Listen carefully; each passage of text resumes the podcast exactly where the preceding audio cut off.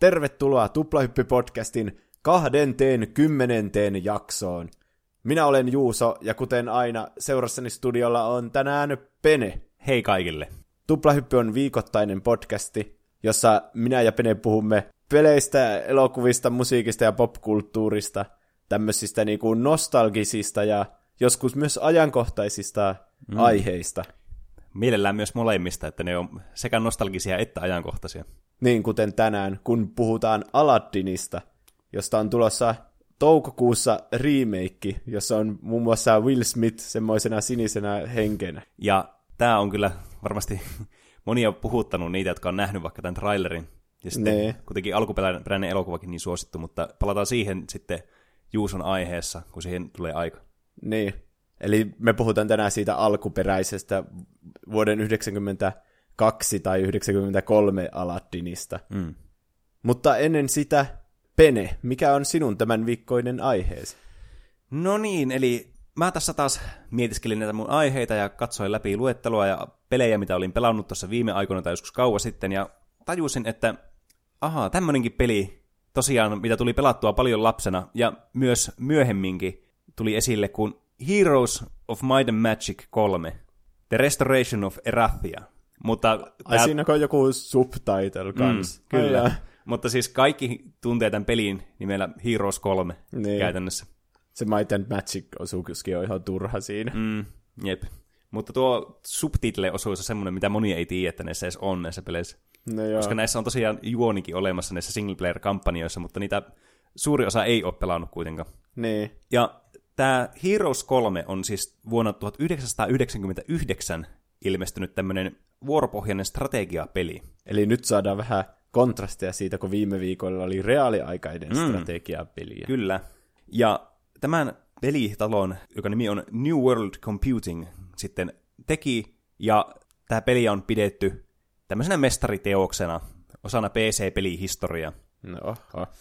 Ja voin kyllä niinku allekirjoittaa tämän lause, että tämä on yksi niinku tämmöistä niinku ehdottomista niinku peliklassikoista, mitä vuosien varrella on tullut. Semmoista, niinku, mitä oikeastaan jokaisen, varsinkin niinku strategiapeliystävän, niin pitäisi pelata. Ja tämä on sitten 3D Own julkaisema. Ja tästä myöhemmin tuli sitten myös Ubisoftilta tämmöinen HD-remake, mutta niin puhutaan siitä sitten vähän myöhemmin. Eli Heroes 3 on siis, kuten äsken mainittiin, niin tämmöinen vuoropohjainen strategiapeli. Ja tässä on tarkoituksena siis pelata tämmöisellä jollakin tämmöisellä sankarilla ja tämän sankarin omalla tämmöisellä factionilla, ja sitten päivittää muut vastustajat joko sillä tavalla, että tapetaan ja tuhotaan vastustajien niin kuin, unitit ja nämä sankarit, ja sitten valotetaan niiden linnat. Tai vaihtoehtoisesti saavutetaan joku muu objektiivi, mikä on tässä pelialussa niin kuin sitten annettu pelaajalle. Ja nämä objektiivit voi olla muun muassa, että pitää kerätä jotakin resursseja tai vaikka saat tämmöinen graalin malja haltuun, että voittaa pelin sitten. Vähän niin kuin Indiana Jonesissa. Mm, kyllä. Ja tämä oli siis suunnaton menestys, kun tämä tuli. Tämä oli niinku kriitikoitte arvostama, kaikkien pelaajien suosima, aivan huikean mahtava peli, ja tämä sai paljon niinku arvostusta. Ja on jälkeenkin päin sitten ollut erittäin niinku tykätty peli monien näitä vanhoja PC-pelien sitten niin kuin pelaajien keskuudessa. Ja, ja ilmeisesti tässä Heroes-sarjassa mm. niin kuin se parhaiten muistettu. Kyllä. Ja tästä tuli sitten kaksi lisäosaa vielä, jotka sitten tuli myös tämmöisessä collectionissa, missä tuli nämä kaikki DLC tämä itse pääpeli. Ja ne kivasti sitten niin kuin myös tukee tätä alkuperäistä peliä sitten. Tosiaan, tämä on semmoinen, mitä mä pelasin lapsena tosi paljon erään mun kaverin kanssa. Ja tämä oli yksi meidän semmoista suosikkipeleistä, mitä me aina pelattiin, varsinkin kesälomalla. Koska tämä on semmoinen peli, jossa nämä niin tämmöiset skirmish-skenaariot, mitä voi pelata niin co-oppina, koska näitä voi pelata siis näitä mappeja tämmöisenä lokal co-oppi-tyylisenä, tai sitten niin muuten vaan tämmöinen hot seat, vaikka pelataan vastakkain. Mutta se tietysti muuttuu vähän monimutkaisemmaksi sen takia, koska sä tietenkin näet, mitä sun kaveri tekee siinä tietokoneen ruudussa. Niin... niin. Me tehtiin siinä, mä pelasin siis itse enemmän sitä nelosta. Mm. Niin me tehtiin silleen, että oli niinku yksin siinä koneella, ja muut meni sillä aikaa pois huoneesta, ettei näe mitä tekee. Mm, kyllä. Se muistuttaa enemmän niinku pelaisit niitä tietokonevastustajia vasta. Mm, jep. Että se on kyllä yksi semmoinen tapa, miten tämä voi pelata niinku vastakkain. Mutta mä aina itse tykkäsin eniten näistä co-op tämmöistä tehtävistä, mitä tässä oli, ja tämmöistä kartoista, missä pystyy sitten kaverin kanssa pelaamaan tietokonetta vastaan, tai muita niin kuin oikeita pelaajia vastaan, mutta meitä oli vain kaksi, niin se yleensä tarkoittaa tunnettavasta. Mm. Ja tämä Heroesin gameplay on sitten, niin kuin, kuten sanottua, tämmöistä niin vuoropohjasta. Eli ö, sä valitset tässä pelialussa tämmöisen oman factionin, millä sä haluat pelata. Tässä alkuperäisessä Heroes 3 tuli kahdeksan eri factionia. Castle, Dungeon, Fortress, Inferno, Necropolis, Rampart, Stronghold ja Tower. Ja sitten tässä lisäosasta, tässä Armageddon's Bladeissa tuli sitten Conflux vielä. Ja se, minkä sä valitsit näistä linnoituksista aluksi, niin määrää sitten minkälaisia joukkoja ja minkälainen tämä sun aloitushero voi olla. Ja sen lisäksi, että sulla on tämä sun faction, niin sä valitset yhden tämmöistä eri hero-vaihtoehdoista, mitä tällä factionilla sitten on valmiiksi tarjota. Ja niillä on sitten erilaisia ominaisuuksia, että ne voi olla parempia vaikka spelleissä tai sitten tämmöisessä normikombatissa, mitä näillä uniteilla sitten tehdään. Oliko tässä kolmosessa, tässä oli ainakin sille, että jokaisessa niin kuin joukossa oli pakko olla yksi hero mukana. Mm. Oliko tässä sitten, että oli monta niitä heroja myös? Öö, joo, tässä pystyy sitten niinku ostamaan itselle lisää heroja. Koska siis nämä herot on näitä hahmoja, millä sitten niinku pelataan tässä Overworldissa. Ja nämä unitit on sitten niitä, millä käydään tämä kombattia. Joo, joo. Niin sulla pystyy olemaan sitten useampi näitä, näitä joo. heroja. Kun nelosessa oli silleen, että pystyy niillä normaaleillakin, vaikka semmoisilla keijukaisilla vaan lähtee yksin. Mm. Niinku. Jep. Mä muistan, että siitä ihmiset valitti, että tämä on ihan pöljää, että voi tehdä tälle. Mm. Mutta mä en ainakaan tiennyt paremmasta, kun mä en hirveänä pelannut tätä kolmasta. Mm. Se, se on aika iso niin kuin, kuitenkin muutos nä, tähän Heroes, että tämä niin kuin, pohjautuu varsinkin tämä kolmospeli just siihen näihin niin kuin, heroihin ja sitten siihen, että minkälaiset unitit niillä on käytössä näissä taisteluissa. Niin. Ja näillä kaikilla niin kuin, näillä heroilla voi olla sitten erilaisia niin kuin, tämmöisiä spesiaali niin abilityjä, mitkä niillä valmiiksi on, että esimerkiksi yksi tämmöinen mun suosima, mitä mä lähestulkoon aina otan, niin on tämmöinen kuin logistiikka, mikä siis käytännössä tarkoittaa sitä, että sun unitti pystyy liikkumaan pidemmän matkan. Koska tässä pelissä siis pelataan vuoropohjaisesti, niin tämä vuoro alkaa siis sillä, että sä voit ohjata tätä sun heroa, tai sitten ostaa sun linnoitukseen uusia rakennuksia, tai ostaa uusia unitteja, ja tehdä muita tämmöisiä niinku, tämmöistä niinku base managementtia sitten, samalla ja resurssikeräystä ja muuta. Niin tämä peli tosiaan, kun sä aloitat tämmöisellä herolla, jolla on tämä niin kuin logistiikka, vaikka mikä on mun suosima, niin koska näillä on rajallinen määrä liikkeitä, mitä nämä voi tehdä nämä herot, niin se muistaakseni parantaa niin kuin 25 prosenttia niin kuin sun liikettä maalla sitten. Ja sitten se tarkoittaa, että saa vaikka sen kartan avattua nopeammin. Mm, ja saa enemmän resursseja nopeammin, kun sä pääset pidemmälle ja sä pystyt tekemään niin. enemmän asioita vuorossa. Niitä resursseja oli siellä kartassa ihan vapaasti otettavaa nämäkin mm, jonkin verran. Kyllä, ja sitten pystyy valtaamaan tämmöisiä resurssirakennuksia, jotka sitten auttaa voittamaan tässä taistelun timmelyksessä, kun sä kerät enemmän näitä tavaraa ja voit ostaa enemmän asioita ja junitte. Ja nämä perusresurssit, mitä tässä pelissä kerätään, niin tietysti kulta, eli rahaa, mitä saa niin kuin päivittäin tämmöisestä sun, niin kuin jokaista sun kylästä tai linnoituksesta, missä on tämmöinen niin kuin, niin kuin päärakennus sitten siellä. Eli sä voit saada City Hallista vaikka tuhat kultaa tai päivässä, ja sitten paremmasta versiosta 2000 ja sitten parhaimmasta 4000 kultaa päivässä. Jonkinlaisia verorahoja. Mm, niin. Ja sitten nämä sun vuorot on aina niin kuin yksi päivä. Että periaatteessa tässä on niin kuin ihan niin kuin vuodeajat, sille niin kuin kuukausittain ja päivät, mutta tietenkään tässä ei nyt muutu nämä maisemat miksikään, koska tämä on kuitenkin Onpa hyödyllistä, että ne mm. on vuodeajat. Niin, mutta kuitenkin, että tonne, niin tässä kerätään sitten tämmöisiä niin kuin hyvin pitkällä aikajänteellä näitä resursseja, ja tämä on myös yksi syy siihen, miksi nämä pelit kestää niin pitkään, koska nämä päivät on suhteellisen pitkiä nämä sun vuorot, että sä haluat miettiä näitä sun tilanteita, mitä sä haluat tehdä näissä. Ja sitten se, että tämä kumuloituu kuitenkin tämä, nämä sun resurssit ja nämä sun joukot aika hitaasti.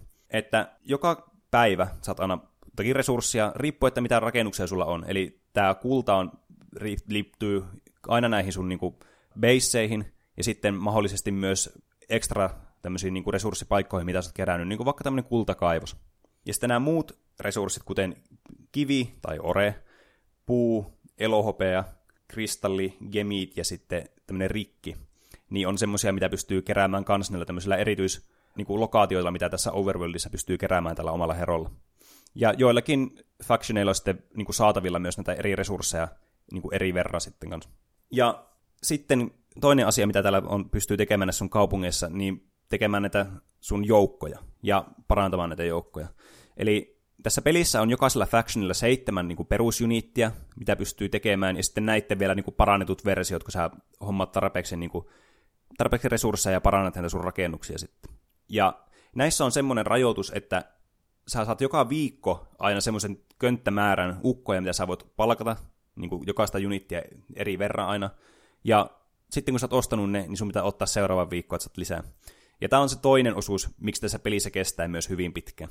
Joo, nä, kun tässä oli se, vaikka joku kampanja kavereiden kanssa, mitä sä mm. aina pelasit, niin sitä aina jatkettiin uudestaan ja uudestaan sitä samaa. Ja niin. Varsinkin kun me pelattiin sitä silleen, että poistet, poistui sieltä huoneesta, niin se oli välillä vähän tylsääkin mm. ehkä. Niin, se, se on kyllä semmoista, että siinä niinku, tässä kestää todella pitkään tässä niin. pelissä. Tämä on niinku joku Monopoly-turnaus, johon kuuluu kymmenen peliä Monopolia putke.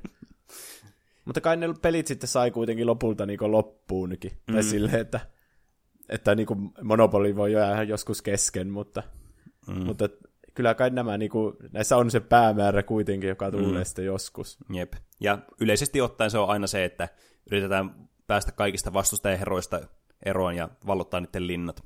Niin. Tässä pelissä tosiaan liikutaan siis tämmöisellä overworldilla, niin kuin äsken mainitsinkin, mutta sen lisäksi tässä myös on erikseen tämä kombatti. Että tämä overworld on tämä alue, missä sä liikuttella sun heroilla ja keräät näitä resursseja ja kiertelet voittamassa tämmöisiä vihollisleirejä niin ja hommaamassa lisää unitteja sitten erilaisista rakennuksista ja muista. Ja tarkoituksena on niin kuin kumuloittaa omaa niin kuin rikkautta ja näitä tavaroita ja artefakteja, jotka auttaa sua voittamaan sitten. Mutta nämä tappelut tapahtuu sitten ihan eri ympäristössä. Että tässä Heroes kolmosessa se on tämmöinen niin kuin, tämmöinen hexagridi, missä sulla on niin nämä sun joukot on vasemmalla puolella ja vastustajan joukot on sitten oikealla puolella. Ja siinä taas vuoropohjaisesti liikutetaan jokaista omaa unittia. Jokainen unitti voi tehdä yhden actionin, eli liikkua tai lyöä. Sen niin kuin, tietysti jossakin tapauksessa pystyy liikkumaan vihollisen viereen ja lyömään. Mutta tässä alussa nämä yleensä on tämmöistä, niin kuin, että sä asettelet näitä sun joukkoja ja yrität saada semmoisen strategisen sijainnin, että miten sä voitat nämä parhaiten nämä viholliset, koska tässä nämä uniitit on tosiaan niin kuin ihan eri, niin kuin erilaisia eri niin kuin tilanteeseen riippuen, että rangerit on esimerkiksi tosi heikkoja, mutta on hyviä, niin kuin, jos sä suojaat niitä, niin ne saa paljon damagea sitten, kun ne voi joka vuoro ampua näitä vihollisia. Ja sitten on tämmöisiä ihan perus isoja unitteja, jotka tekee paljon damagea, ottaa paljon damagea vastaan, ja niin JNE, JNE, niin tämä on sitten tämmöistä niin taktiikkapohjasta sitten tämä taistelu tässä. Se on niinku semmoinen shakkiottelu. Mm. Paitsi, että siellä on kaiken maailman lohikärmeitä ja keijukaisia ja sun muita. Jep. Ja tämä sitten tämä sun hero ei oikeastaan itse taistele tässä pelissä, vaan ohjaa just näitä, näitä sun niinku unitteja, mitä sä oot kerännyt sitten. Mutta mitä näillä voi tehdä, eli jos sä oot tehnyt maagin tästä sun hahmosta, niin se tarkoittaa sitten sitä, että sä voit käyttää tämmöisiä spellejä myös kerran jokaisessa niinku vuorossa. Eli nämä vaihtelee siis niin siitä, että nämä voi olla joko tosi huonoja, ihan tämmöisiä perus OK, ja sitten ihan niin kuin järkyttävän ylivoimaisia nämä spellit, mitä tässä on. Ja miten se eroaa sitten siitä, että haluatko tehdä tästä sun hahmosta tämmöisen maagin, vai sitten tämmöisen, mikä parantaa sun joukkojen kompatstatteja, niin on ihan niin kuin susta kiinni sitten. Ja miten sä kerät expaa ta- taisteluista ja kehität sitten tää sun hahmo. Et siinä on aika paljon niin kuin semmoista valinnanvaraa kuitenkin pelaajalle sitten. Niin oliko tässä se Hiro seisoo niin kuitenkin siellä kentällä siellä laidassa? Mm, joo. Okei. Okay. Että se on vaan semmoinen, semmoinen tsemppijoukko siellä taustalla. Hurraamassa näille omille joukoille ja vähän, vähän heittelemässä välillä fireballia. Niin. No, niin, ja ne ihme keijukaiset, mitä siellä taisteli, ne oli semmoisia, miksi hän niitä voisi sanoa, semmoisia stackeissa. Mm, joo.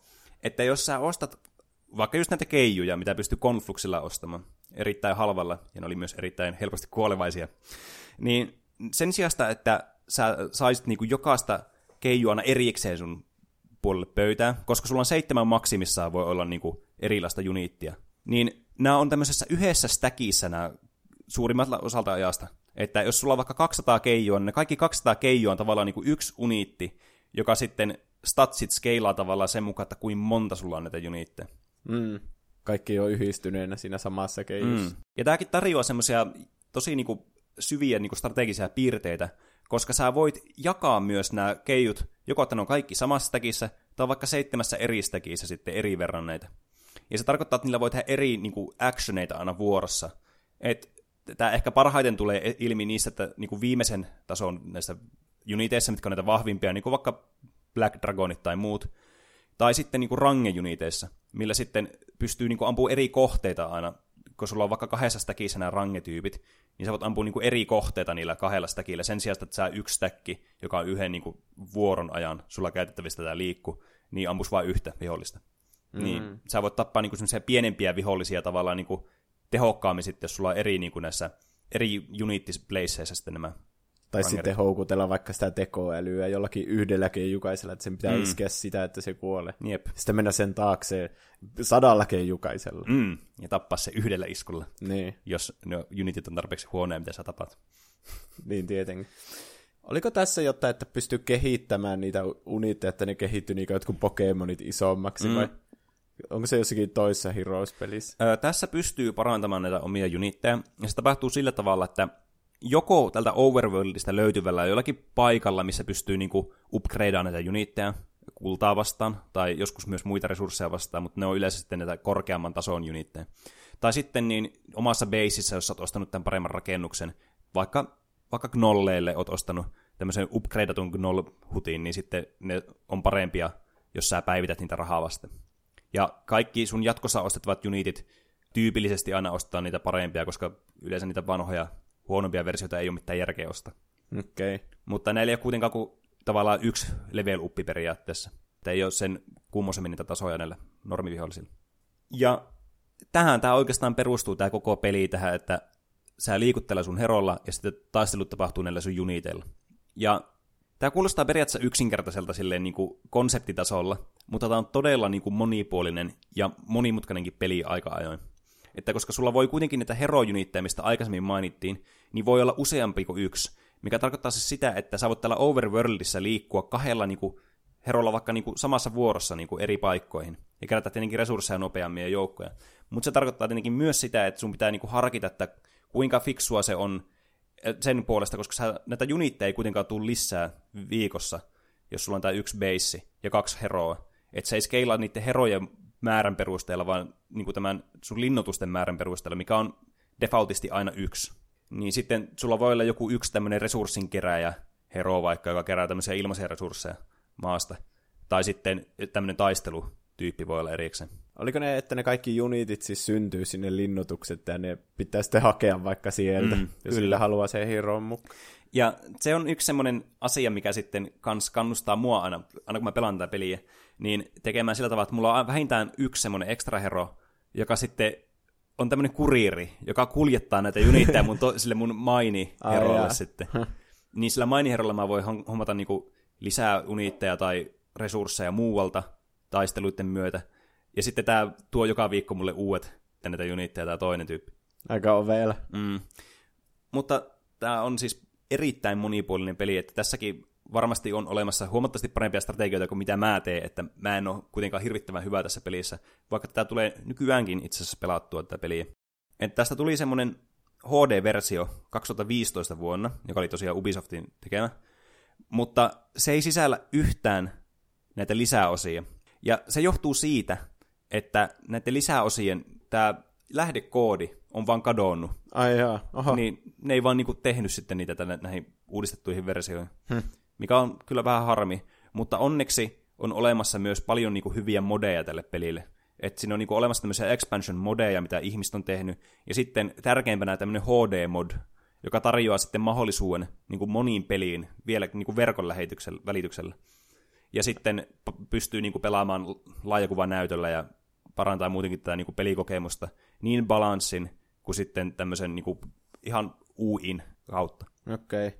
Tässä on kyllä, kolmassa on kyllä paskat grafiikat. Mä no, sanoisin, mm. mä katsoin semmoisen YouTubesta semmoisen vertailun näistä kaikista Heroes-peleistä sille vuosien varrella. Mä sanoisin, että kolmonen on ehkä rumiin jopa. Mä oon eri mieltä. Mun mielestä tämä, tietenkin tässä nyt vaikuttaa vahvasti varmaan nostalgia myös. niin. Mutta tämä on siis tämmöisellä sprite-grafiikoilla tämä Heroes-peli. Ja siinä on joku semmoinen charmi, että nämä on todella mun mielestä tyylikkäitä. Tämmöisiä pikseli rakennelmia, esimerkiksi nämä linnat ja herot ja unitit, niin näissä on kyllä semmoinen selkeä charmi, mitä niinku, mistä mä pidän erittäin paljon. Jotenkin värimaailma on semmoinen tosi harmaan ja ruskea sekoitus, mm. varsinkin näissä taisteluissa. No joo, ne taistelukentät kyllä ja nämä taistelut itsessä on vähän semmoisia niin ne ei ole niin jännittäviä kuitenkaan, että se, se, se näyttää ehkä siltä niinku rumimmalta sisällöltä, mitä tässä pelissä on. Niin. Mutta tämä Overworld ja sitten nämä spriteet ja nämä niinku linnoitukset on sitten erittäin tyylikkäitä omasta mm. mielestä. Ja mielikuvitus on myös tässä varmasti suuressa osassa, että mm. kun, jos ne on vaikka keijukaiset on siinä samassa stäkissä tai sille, niin sun pitää ajatella vaan, että se on joku armeija keijukaisia mm. tai jotain niin. Se, se on tietenkin totta kanssa, että se vähän tietysti vie immersiota pois. Mä katson koko ajan esimerkkinä keijukaisia. Mä en oikein muista. Siinä oli se, missä oli niitä kaikkia luurankoja ja sun muita. Mm. Semmoinen valtakunta. Sitten oli se, missä oli sitä musta ja muita. Mm. Oli jotain semmoisia kääpiöitä ja kaikki. Mm. Tää onhan Joo. tässä vaikka mitään fantasiaa juttuja kuitenkin. Joo, nämä Heroes-pelit on, niin kuin, sijoittuu tämmö, tai niin kuin, perustuu monesti tämmöiseen niin kuin, high fantasy-elementteihin sitten. Niin näissä on just tämmöisiä klassisia niin kuin, fantasia-hahmoja sitten, joko sun puolella taistelemassa tai vastaan sitten taistelemassa. Ja näistä niin, tosiaan näitä oli kahdeksan tässä niin kuin koko versiossa sitä peliä, jos lasketaan nämä, niin DLCt, mitkä on, siis on nämä lisäosat oikeasti niin kuin, tuo tosi paljon niin kuin, lisää materiaalia tähän peliin, että ne on kyllä hyviä siinä mielessä. Niin näistä niin kuin, mun suosikki on aina ollut Fortress, missä on tämmöisiä, niin kuin, no parhaat unitit, niillä on niin kuin hydriä ja niillä on tämmöisiä liskoarchereita ja niin kuin tämmöisiä knolleja ja muita Aa, vastaavia. Okei, okay. semmoisia vesilimaisia olentoja. Mm, vähän niin kuin. Hmm. Niin, tämä on ollut niin kuin semmoinen mun suosikki. Ja näillä on monia muita niin kuin, tämmöisiä hyviä heroja ja niillä on hyviä abilityjä sitten. Just tämä, niin, esimerkiksi tämä logistiikka löytyy yhdeltä näiltä ja mä monesti tykkään tehdä tämmöisen archeri-armeija sitten kans, mikä on sitten kanssa tämmöinen niin perkki, mitä pystyy parantamaan niin kuin levelien, myötä sitten näille heroille. Eli nämä archerit on vahvempia sitten. JNE, JNE. Ja toinen on sitten kans, mistä mä oon myöhemmin alkanut ehkä enemmän tykkäämään, koska mä en lapsena hirveästi välittänyt sitä Magicista. Se oli aika niin kuin vaikea ehkä ymmärtää, tietenkin silloin englannin taitokin oli huonompi. Mutta nykyään monesti kyllä tykkään pelata tämmöisellä ihan maagilla, eli pelaa jotakin towerilla tai konfluksilla, koska niillä nämä niin kuin maagit on parempia, niillä on enemmän spellejä tarjottavana ja muuta. Niin ne on kyllä tosi kivoja kanssa pelata, että ne tarjoaa vähän semmoisen erilaisen pelikokemuksen sitten verrattuna tämmöisen normi niin kuin armeijan kehittämiseen ja tämmöisen perinteisempään taisteluun. Niin se englannin, englannin taidottomuuden lisäksi. Monesti nämä taijat on just semmoisia lisää 5 prosenttia jotain, mm. semmoisia niinku matiikkajuttuja. Niin. niin varmaan piennä ei edes osannut niinku arvostaa niitä, tai sillä, mm. että ei osannut kuitenkaan laskea, mikä nyt on se ättekki, jos siihen tulee 5 prosenttia mm. lisää, niin Jep. senkin takia niitä ei käyttänyt ikinä. Niin, ja sitten jotakin protectionia jollekin, tai vaikka haste, että nämä liikkuu pidemmälle nämä unitit, mikä monesti tarkoittaa myös tässä pelissä sitä, että kun nämä unitit on te- suunniteltu sillä tavalla, että suuri osa näistä ei pääse lyömään tavallaan ensimmäisellä vuorolla, kun nämä on tarpeeksi kaukana toisista nämä viholliset itse. Mutta sitten jos sanot hasten, ja varsinkin jos sä oot kehittänyt sun Air Magicia, niin sä voit antaa niinku haste jokaiselle tyypille yhdellä spellillä. Niin sä pääset lyömään näitä ensin näitä vihollisia, ja sitten ne tietysti menettää näitä joukkoja, ja ne lyö takaisin pienemmällä voimalla, koska ne on jo kuollut suuri osa näistä. Mm. Eli tässä niin tämä henkilö, joka niin kuin lyö ekana, on monesti niin kuin tämä, joka voittaa sitten tämän taistelun loppupeleissä. Koska se pääsee heti niin kuin, tavallaan tämmöisen etulintiasemaan sitten tässä taistelussa. Niin tuommoistakaan ei ole osannut varmaan ajatella sillä, mm. että aika tärkeä juttu. Niin jo, mutta no just tässä on tosi paljon tämmöisiä pieniä asioita sitten. Ja tässä on myös niin kuin, tosi jotakin OP-asioita, eli tämmöisiä niin kuin, overpowered vaikka skillejä tai sitten ihan faktioita, factioneita. Eli esimerkiksi niin yksi aika suosittu on tämmöinen, mainitsit näiltä skeletoneja, niin tämä Necropolis on siis tämmöinen factioni, millä on tämmöisiä niin kuin undead unitteja, just zombeja, skeletoneja, jotakin vampyyrejä, sun muita. Ja näillä heroilla sitten on tämmöinen ability, kuin necromancy, millä jokaisesta kuolleesta tyypistä saa niinku skeletoneja, takaisin itselle. Aa, mä muistan tommosen. Ja tää on, se oli sitten nelossa kanssa. Mm, ja tää on siis ihan järkyttävää hyvä, kun sä oot ilmaisia tavallaan uniitteja vaan niinku mm. tekemättä niinku mitään periaatteessa. Hm. Ja sitten kans niinku yksi semmonen, mitä varsinkaan niinku ei aikaisemmin osannut arvostaa, niin on semmonen kuin diplomacy. Eli tämmönen skilli, mikä antaa sun herolle sen sijaan, että kun sä normaalisti näet tämmöisiä niinku, tällä overworldissa tämmöisiä niinku vihollisjoukkoja, et ne on niinku näitä ju- perusjuniitteja, mutta siinä sanotaan vaikka, että horde vaikka imppejä. Ja sitten kun sä meet tähän ruutuun, missä nämä on, niin sä yleensä haastat nämä taisteluun. Jos sun joukot on parempia kuin nämä impit, niin ne saattaa lähteä karkuun nämä impit, ja sitten sulla tulee mahdollisuus, että sä voit jahta, jahdata niitä, tai sitten antaa niiden vaan karata jonnekin. Eli sä vähän niin kuin autovoitat tämän taistelun ilman, että sä saat expaa. Ja sitten yksi vaihtoehto on, että nämä liittyy sun joukkoihin, jos sä niin haluat. Niin mitä tämä diplomasi tekee, on siis, että jos sulla on paremmat joukot kuin näillä vastustajilla, eli näillä NPC tämmöisillä hordeilla, mitä siellä on siellä kartassa, niin tämä on todennäköisempää, että ne haluaa liittyä sun joukkoihin. Ja mitä tämä tarkoittaa, kun sä kehität tätä skilliä, että sä voit kerätä alussa niin kuin tämmöisiä köykäisiä joukkoja, mutta kun sä saat näitä lisää ja lisää, niin se tarkoittaa, että kaikki niin kuin paremmatkin joukot sitten alkaa tavallaan niin kuin liittymään sun riveihin, koska sun tavallaan voima kasvaa sitä mukaan, että mitä enemmän näitä unitteja sulla on. Ja tämä lopulta eskaloituu siihen, että tulee tämmöinen lumipalloefekti, että sä saat niinku kaikki niinku parhaimman tieri uniitit aina liittymään vaan sun joukkoihin, ja sulla on joku kuusi eri tier kahdeksan uniittia. Aika hyvä. Mm. Niin ja kaikki ilman taisteluita, että ne vaan suoraan liittyy niin. siihen joukkoon. Niin, ja siis tämä tapahtuu erittäin nopeasti, ja näillä muilla ei ole niinku mitään mahdollisuutta niinku saada sua kiinni tässä enää. Hm.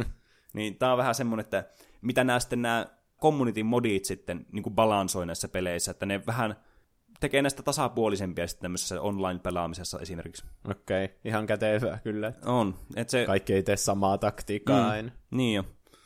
Ja näistä maageista kanssa, mikä on mun yksi semmoinen suosikki, mitä mä tykkään aina tehdä, että koska nämä spellit on monesti tämmöisiä offensiivisia, eli sä käytät niitä taistelussa, mutta tässä pystyy myös käyttämään näitä niinku täällä Overworldissa pystyy käyttämään näitä spellejä, joitakin. Ei tietenkään tämmöisiä combat-spellejä pysty käyttämään, mutta esimerkiksi tämmöinen liikkumisability kuin Dimension Door, mikä siis käytännössä tarkoittaa sitä, että sen sijaan, että sä niinku kävelet semmoisen hirveän pitkän matkan, että sulla menee koko vuoro päästä johonkin, niin sä voit vaan teleportaa sinne. Hmm. Ja sitten sä voit käyttää sitä, jos sulla on tarpeeksi hyvä maagi, niin sä voit käyttää sitä monta kertaa ja hyppiä vaan koko karta ympäri. no joo, kuulostaa vähän liian mamolta ehkä. Mm, niin se on vähän semmoinen, että tämä liikkuminen on erittäin tärkeässä asemassa tässä just sen takia, koska aika on tässä pelissä rahaa. Mm. Kaikki, mitä sä pystyt tekemään mahdollisimman tehokkaasti, niin kyllä tulee sun eduksi tässä. Hmm. Tuleeko sulla mitään mieleen vaikka Heroes kolme, kolmesta, et ole hirveästi pelannut, mutta vaikka nelosesta? En mä tiedä, mun mielestä mulla tulee ne äänitehosteet vaan mieleen, ne kaikki hahmot on semmosia ja sitten kaikki askelet on mm. Niin jo. Tässä on, tosi, tässä on samanlaiset ääniefektit kuin Runescapeessa tässä pelissä. Niin, siis tämmöistä vanhan aikaista, onhan tämä kuitenkin 90-luvulta, mm. ja varmaan jotenkin rajallinen tila kaikilla niillä levyillä, että kuinka hyvät niin kuin ne äänet voi edes olla. Niin. Jep. Tässä on myös kyllä semmoinen, että tässä on erittäin niin kuin hyvä soundtrack tässä pelissä, ja semmoinen tosi niin kuin, semmoinen muistettava, että mulla tulee aina kauheat nostalgia-värinät, kun mä kuulen näitä biisejä, mitä tässä Heroes 3 on. Esimerkiksi tämä Mine Menu-musiikki, mikä tässä on, niin se on niin kuin, todella ikoninen. Ja se on kyllä niin kuin, tulee kaikki lapsuuden muistot ja myöhemmät muistot, mitä mä oon kaverin kanssa pelannut niin kuin netin välityksellä, niin mieleen. Ja tässä pelissä oli se, mistä mä tykkäsin hirveästi lapsena, että kun mä pelasin yhden kaverin kanssa että, ja meillä monesti aina oli niitä kampanjoita, mitä aloitettiin, niin Tässähän kestää siis, alussa nämä vuorot on aika lyhyitä, kun sulla ei ole hirveästi asioita, mitä sä voit tehdä, mutta nämä peliin niin edetessä nämä pitenee ja pitenee ja pitenee nämä vuorot, niin se tarkoittaa siis monesti sitä, että tätä on vaikea saa pelattua yhdellä istumalla. Että monesti joutuu aina tallentaa tämän tallennuksen ja sitten jatkamaan myöhemmin uudestaan tätä. Mutta siitä johtuen myös monesti jäi nämä kesken nämä pelit. Ikinä ei niin finishannut niitä pelejä loppuun, vaan aloitti aina uuden mieluummin koska se alku on kuitenkin semmoinen jännittävä, kun sä pääset rakentamaan tää niinku sun, äh, sun kylää ja sitten parantamaan tää sun heroa ja hakemaan kaikkia resursseja. Kun tää saattaa mennä tässä lopussa vähän semmoiseksi grindiksi kanssa. Niin, on se vähän turhauttavaa, kun vastustajalla tai sillä pelikaverilla mm. kestää ihan hirveän kauan ja pitää odottaa, että se tekee sen vuoron niin. loppuun. Niin Eikö tässä saa mitään timeria, että kauanko voi vuoroon käyttää? Saa itse asiassa. Et ainakin tässä niin, näissä myöhemmissä modeissa saa sitten tämmöisen niin vuorokellon, tämmöisen shakkikellotyylisen, että pitää suorittaa sitten tietyssä ajassa. Okay. Ja tämä tietenkin tämmöisessä online-pelaamisessa paljon niin kuin isommin tulee esille tämä, koska jos sua alkaa ärsyttää, että sun kaveri pelaa sinne hirveän pitkään vuoroon, niin sä voit vähän tönästä sitä, että hei, perapa nopeammin, tai sitten painaa vaan itse, että End niin, sekin oli aika klassikko. Mutta tämä yleensä kostautuu sillä, että sun vuoro skipataan, ja sitten kaikkien vuorot vaan skipataan, ja nämä AI tulee ja tappaa kaikki. Tuo kuulostaa kyllä tutulta, että painaa vaan sitä kesken toisen vuoron. Mm. Voi hitto. Jep, tää, niinku, se on just, että mitä sä voit tehdä siinä tilanteessa, kun et sä nyt oikeastaan niinku, siis kyllähän sun on pakko antaa sen pelata sen vuoro loppuun kunnolla, kun sä kuitenkin itse käytät sitä, sitä, sitä aikaa siihen. Ne. Mutta tämä monesti myös tarkoittaa sitä, sitä, että jos jollakin on pitkä vuoro, niin sä itse ehdit miettiä sen vuoro aikana, että mitä sä teet. Sitten kun sun vuoro tulee, niin sä oot miettinyt valmiiksi, mitä sä aiot tehdä. Ja sitten sun vuoro kestää tosi vähän aikaa. Se toinen ei ole ehtinyt miettiä mitään. ja sitten se on sen vuoro ja sillä kestää taas ikuisuus siinä. Ne. Et siinä ei vaan voi voittaa tuossa tilanteessa. Mutta tosiaan, jos vähän haluaisi päästä uudestaan tätä kokemaan tätä peliä, tai jos et ikinä pelannut tätä peliä, niin tässä on, nämä modit on siis ihan ilmaisia tähän peliin, että mitkä parantaa ja tekee tästä pelistä niin kuin kirjaimellisesti pelaattava. Tämä voi pelata nykyaikaisemmilla koneilla tämä peli, koska se on aika hirveän näköinen vanhalla resoluutiolla tämä peli ilman tämä HD-modi. Mm. Ja tämä on semmoinen peli kyllä, että tämä on niinku ilo aina pelata ja semmoinen niinku tosi rentouttava kokemus kanssa, kun tämä on aika tämmöinen tseni, tämmöinen hidastempoinen peli ja tässä pitää miettiä, että vähän niin kuin shakkia pelaisi. Niin tämä on niin kuin, tässä on niin kuin semmoinen nostalgia-peli, täydellinen tämmöinen kokemus kyllä. Mä yritin katsoa YouTubesta ennen tätä meidän nauhoitusta, semmoista, jossa joku pelaa sitä. Se oli vaan aika tylsää katsottavaa, kun jos toinen miettii hirveän kauan mm. ja tekee semmoisia, että vaikka skippailee jotain vuoroja tyyliä, että oottaa, että tulee jotain resursseja niin. ja heti, tosi hitaasti etenee mm. siinä, niin ei se ole mikään semmoinen maailma, kivoin katsoa sitä mm. ehkä, mutta ei, ehkä itse pelaamisessa se on sitten mukavaa. Niin, tämä on kyllä siis semmoinen, että tämä niinku katsoo niinku maalin kuivumista katsoessa. niin. Että se ei tarjoa hirveästi sisältöä niinku tälleen seuraajalle. Että se on se pelaaminen ja sitten se miettiminen ja suunnittelu on semmoinen niinku palkitseva osa myös tätä peliä. Mm. Nyt saatavilla Arabian uusi muumimukilajitelma – erähävitettäväksi toimitettuja virheellisiä muumimukeja on saatavilla lähimmästä City Marketistasi. Muumimukit ilman kahvaa alkaen 15 000 euroa.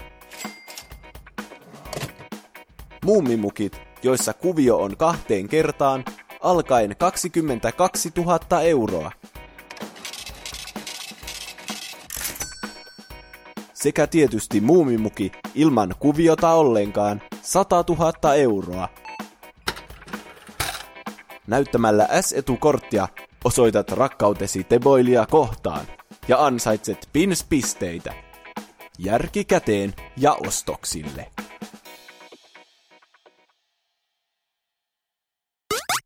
Ja näin siirrytään sitten keskustelemaan Aladdinista, mikä on siis meidän kaikkien lapsuuden yksi klassikkoelokuvista. Mä mietin, että Aladdin on ehkä semmoinen elokuva, minkä mä näkin kaikista eniten pienenä. Koska se oli meillä vhs Itse asiassa se oli joku myydyin VHS-kasetti silloin, kun se tuli. Oho. Niin, niin eilen mä katsoin tää uudestaan, siis tää ihan suomeksi dupaatun mm. Aladdinin. Jotenkin ne kaikki vuorosanat silleen, ei ehkä muista sanaa tarkasti, että mit, mitkä se vuorosana on, mm. mutta silleen niinku, jotenkin että se tulee silleen, kun se kuuluu siinä, niin silleen niin tulee se semmoinen tunne, että on kuullut se niin miljoona kertaa mm. se sama repliikki. Niin jo. Ja Aladdinista oli tietenkin kaksi jatko-osaa. Mm. Meillä oli ne molemmat vissiin VHS. Oho. Ja mä tykkäsin niistä myös tosi paljon.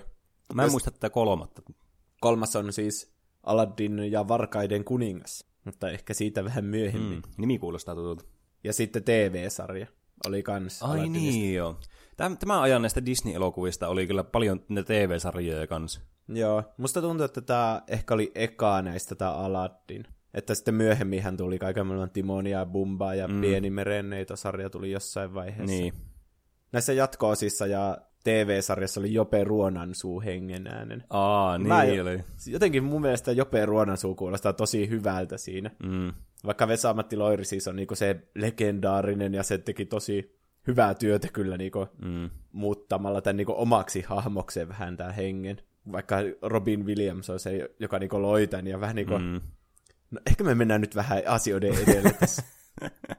niin tästä on tulossa se remake siis toukokuussa, ja henki on tosi tärkeä osa tätä mm. Aladdinia. Niin ja niinku olisi ollut, olihan se tietenkin mahotonta saa mitenkään sitä henkeä niinku tuotua mihinkään tämmöiseen live action versioon. Mm Mutta kun se on Will Smith ja se näyttää todella kummalliselta. niin, niin on. Mä muistan, me keskustelin tästä aiheesta. Mä en muista, oliko se silloin me puhuttiin Leijona kuninkaasta. Mutta me puhuttiin, että minkälainen näistä live-action-elokuvista tulee näistä Disney-elokuvista. Ja tämä, tämä henki oli meillä silloin se kysymysmerkki, että millainen tämä tulee olemaan. Niin. Ja tämä oli kyllä niinku edelleenkin kysymysmerkki. siis se on, se näyttää Will Smithiltä, mm. mutta se on CGillä tehty iso, vähän semmoisiksi isommaksi. Mm. Ja semmos, se on kuitenkin sininen ja Niin, se on jotenkin tosi häiritsevän näköinen. niin. Mutta niin, nyt Aladdin on kaikkien huulilla, niin ajattelin sitten katsoa tämän uudestaan, tämän Aladdinin, mm. ja vähän muistella sitä lapsuuden yhtä suosikkielokuvista. Aladdin perustuu tuhannen ja yhden yön satujen tarinaan Aladdin ja taikalamppu. Musta tuntuu, että meillä oli mummolassa tuhat ja yksi yötä se satukirja. Onko se semmoinen, mitä Suomessakin luettiin paljon? Var, siis varmaan joku versioita on paljonkin ollut niin kuin lapsillekin suunnattuja semmoisia. Kyllä nämä kaikki ei ole kuitenkaan semmoisia, niin kuin, Lasten satuja. niin, niin. että näistä on tehty sitten semmoisia lapsiystävällisiä. Mutta mä muistan kyllä kans, että tää Aladdinista, niin mä muistan tästä niinku toisenkin version olleen, mitä mä katsoin. Ai siis piirretty elokuva. Mm. Ai jaa. Mutta se oli joku tosi hämärä ja mulla oli joku todella huono muistikuva, niin vähän niinku oikeastaan turha ottaa esille tätä, koska mä en muista hirveästi sitä, mutta halusin vaan mainita, että mä muistan nähneeni jonkun tämmöisenkin tästä. Niin. Tämä siis taikalampu ja henki ja kolme toivetta, trouppi, mm. on semmoinen, mikä on varmaan tullut jotenkin... No, se on vaikea sanoa, kun ei ollut syntynyt ennen tätä, mutta mm. luulisin, että Disney on kuitenkin niinku yleistänyt tämän niinku Aladdinin tarinan silleen Mm. kaikkien tietoisuuteen. Mm, kyllä. Ja tämä kolme toivetta, minkä se henki antaa, niin se oli Disney ihan itse keksimä, että siinä alkuperäisessä tarinassa oli ilmeisesti, että saa loputtomasti toiveita. Oho, Mutta se oli vähän liian OP, mm. silleen, tehdä siitä joku hyvä tarina. niin, totta. Jos on vaan päähenkilö, joka saa loputtomasti toiveita, niin, Niin. niin en tiedä, onko se kiinnostavaa. No kyllä se vähän vie se pohja siltä, se, mi- mitä vaaroja voi olla, jos voi toivoa loputtomasti vaan, että pääsee pois niistä. Niin. Ja tämä leffa sai ensillan 3. joulukuuta 93 Suomessa. Ja sen takia mä sanoin alussa, että 92 tai 93, koska se Jenkeissä tuli 92. Niin. Ja Niin. Suomessa kesti niinku kokonainen vuosi, että se saatiin. Hm. Ja heti kun tämä elokuva alkaa, niin tästä tulee semmoinen tuhat ja yksi yötä fiilis. Mm. Tässä tulee tämä eka biisi, Arabian yöt, Uh. jonka se kauppias laulaa mm. siinä. Se alkaa heti silleen, niin se alkaa vähän niin kertoa sitä tarinaa Niin. sille. Niin, niin se tuntuu semmoiselta niin semmoiselta sadulta tai mm. semmoiselta tarinalta, mitä sanotaan niin eteenpäin. Mm. Tuo on myös yksi semmoinen, mikä monesti unohtuu tästä elokuvasta kokonaan. Musta ainakin tuntuu, aina kun mä näen tämän elokuvan, niin mä oon niin aina unohtanut, että tässä tosiaan alussa niin on tämä vähän niin kuin kertoja. Niin. Tämä kauppias, tällä on neljä sormea. Tämä on tärkeää. Ja hengellä on neljä sormea. Ne on kaksi ainoata hahmoa, jolla on neljä sormea tässä. Hmm. Ja Robin Williams niin ääni näyttelee myös tätä kauppiasta. Hmm. Niin mun mielestä tässä oli alun perin ideana, että se olisi ollut se henki itse, joka kertoo tätä tarinaa. Niin, Mutta se olla. ainakaan se ei tule sitä elokuvasta sille ilmi. Aivan. Hmm. Sillä on niitä roinia, mitä se yrittää myyä siinä. Joo. Niin mun mielestä se tehtiin sille, että sille Robin Williamsille laitettiin niinku näitä roinia siihen sen eteen pöydälle, mm-hmm. ja ne oli peitetty lakaan alla. Ja sitten sen vähän niinku hatusta heitti ne, että miten se yrittää myyä ne kaikki. Aa. Ja sillä tavalla saatiin tämä ko- alkukohtaus sitten. Oho. Ai, aika hauska tavaa kyllä tommonen, että se niin. luo sitä niinku, tunnelmaa heti siihen niinku, paljon sille autenttisemmin kuitenkin. Niin. Ja muutenkin Robin Williams on tyylin kokonaan niinku Se on välillä tommonen ihan vittu asshole todissa. Ja muutenkin Robin Williams on improvisoinut kaikki tyyliin ne vuorosanat, mitä se tässä sanoo. Ja Mm. Se kyllä huomaa, kun se on niin sekoo se hengen hahmo, että sillä Niin. niin. vähän niin kuin lähtee tangentille niin kuin enemmän kuin meillä koko ajan. mm, mutta siitä on tullut niinku, tosi tärkeä osa tätä hengen hahmoa. Että niin. Niin. Niin, tätä ei voi niinku, ylistää tarpeeksi tätä niinku, Robin Williamsin niinku, panostusta ja sitä, niinku, mikä tekee tästä hengestä niinku, sen tärkeä hahmon tässä. Ja just se, että se heittää kaiken maailman populaarikulttuurireferenssejä Mm. ja kaikkea, niin se sopii tähän henkeen, kun se on semmoinen hahmo, joka niinku elää ajan ulkopuolella vähän niin kuin, että kun tähän kuitenkin sijoittuu jonnekin, mihin vuoteen sä sijoittaisit Aladdin? Nyt kyllä kysyt pahan kysymyksen. Jonnekin kauas menneisyyteen. Niin, mutta se kuitenkin heittelee jotain 70-luvun Arnold Schwarzenegger ja Sylvester Stallone referenssejä mm. siinä. Niin. Niin. niin, kuitenkin. Sitten tämä kauppias alkaa kertoa tätä tarinaa. Mm-hmm. Ja sitten se siirtyy siihen Jafariin, kun se on siellä aavikolla etsimässä tätä ihmeiden onkaloa. Mm. Tässä siis esitellään Jafar ennen Aladdinia ja muita hahmoja. Ja Jafar on ehkä semmoinen, niin kuin tämän elokuvan semmoinen kaikista semmoinen tärkein tekijä niin tämän juonen etenemisen mm. kannalta. Niin. Semmoinen niin aktiivinen toimija. Jos tuo on joku kirjallisuuden sana, en mä muista. Onko se. ja tämä alkaa, niin kuin, se etsii sitä ihmeiden onkaloa ja se mm-hmm. löytää jonkun ihme kultaisen koppakuorian puolikkaan ja sitten se yhdistää ne ja sitten se ilmestyy se onkalo sille ja se laittaa sen jonkun kätyyrin menemään sinne ja sitten se syö sen. Ja... Mutta se on siistiä, että se alkaa vaan silleen keskeltä vähän niin toimintaa. Sille, mm. että siinä ei hirveän aleta selittää, no mitä helvettiä nuo koppakuoresta oli, ja kuka tämä tyyppi on, ja mikä tuo niin. on, ja nyt sillä on joku iso, iso tiikerin pää, ja sitten se mm. syö sen. Jotenkin kiva semmoinen, että se vaan niin jätetään mielikuvituksen varra, että mistä tämä kaikki on niin lähtenyt liikkeelle. Mm. Niin se luo heti tästä niin kuin, tämmöistä ku- mielikuvaa tästä Jafarista, että vaikka tietenkään katsoja ei vielä hirveästi niin kuin ymmärrä, mitä tässä tapahtuu, niin heti jää semmoinen niin kuin, fiilis, semmoinen, niin kuin, että tä, tässä on nyt jotakin, kaikki ei ole nyt ihan kohillaan tässä alussa. Niin, tai ja Farsi uhraa vaan heti sen, niin sen mm. kuka on auttanut sitä tähän asti. Ja niin. Se vaan haluaa sen jonkun lampun sieltä. Mä en kyllä itse asiassa tiedä, että miksi se niin paljon haluaa edes sen lampun. Siis onhan mm. ne kolme toivetta ihan hyvää, mutta sitten kun se... Ai niin, spoilerit tähän leffaan. Nyt teillä on aika poistua, jos haluatte. Mutta siis siinä lopussa saa sen lampun. Mm-hmm. Niin mun mielestä se jotenkin tuhlaa vaan ne toiveet heti. Mm. Kyllä siis, mitä mä kuvittelisin, että mitä tämä, niin kuin, tämä motiivi tähän, että se haluaa sen lampu, että se saa sen vallan siellä niin, niin Agrabassa ja sitten tulee se sulttaani ja se on niin kuin se isoin herra siellä. Niin miksi se vaan toivosti sitä ja sitten jos vaan silleen, okei, okay. miksi sen piti toivoa sitten niitä tyhmiä toiveita sinne lopussa? En mä tiedä, se tulee ehkä vähän hulluksi. Mutta niin, sitten seuraavana aletaan esittelemään tätä Aladdinia. Se aloittaa semmoisella biisillä askelta edellä, jossa se siis ryöstää ilmeisesti jonkun patongin ja sitten sitä jahdataan siellä ympäristä akrabaa. Ja siinä näytetään, minkälaisia tyyppejä siellä on. Siellä on joku, joka makkaa semmoisilla piikeillä. Mm. Miksi sitä sanota fakiri? Joku fakiri. Ja joku tulee nieleä, miekan mm. nieleä ja kaikenlaista. Ja Aladdin paljastuu tämmöiseksi hyväsydämiseksi rosvoksi kuitenkin, että se antaa sitten sen patongin joillekin orvoille. Mm. Tässä elokuvassa kyllä tosi paljon toitotetaan sitä, että se arvokkuus on sisäistä ja kaikkea semmoista. Sitä mm. niinku jankataan ja jankataan, niinku, että lapset varmasti ymmärtää, että ei rikkauksilla ole väliä, vaan sillä sisäisellä. Mm, niin. On tietenkin, tietysti hyvä sanoma lapsille ymmärtää, niin. että siinä mielessä. Mutta musta tuntuu jotenkin, että tässä ei tule semmoista, kun tässä alusta asti toitotetaan sitä. Mm. Se ihmeiden onkalogi sanoi, että Tänne pääsee vain hiomaton timantti, jonka arvokkuus on sisäistä. sisäistä, do you get it? ja sitten se kauppiaskin sanoo siinä, siinä alussa, että, että se ei ole tavallinen lamppu, vaan sen arvo on sisäistä. tai silleen, tässä jotenkin mun mielestä ehkä liikaa silleen mm. toitotetaan sitä, että ettekö te tajua. Niin, ehkä sinä halutaan vaan, että ne lapset sisäistää ton tar- tarkoituksen. Tajusitko? Sisäistää koska arvo on sisäistää. Meillä ei ole yhtään kuuntelijaa tuon jälkeen. Nyt me voidaan puhua mitään vaan, kun kaikki mm. on lähtenyt. Niin, sitten näytetään Jasmine, eli mm-hmm. tämä sulttaanin tytär. Mm-hmm. Jasmine on siis 15, täyttää kolmen päivän päästä 16. Ja sen pitää ennen kuin se täyttää 16, niin löytää itselle mies, josta tulee myös koko Akraban sulttaani. Hmm. Kolme päivää aika. Aika sen takia, tiukka aikataulu. Niin. Se on outo, että se on semmoinen laki, että pitää 16-vuotiaana löytää se puoliso. Mutta sen isä on sulttaa, niin miksei se vaan kumoa sitä lakia tai sille. Sehän aiheuttaa hirveät paineet sen omalle tyttärelle. Mm.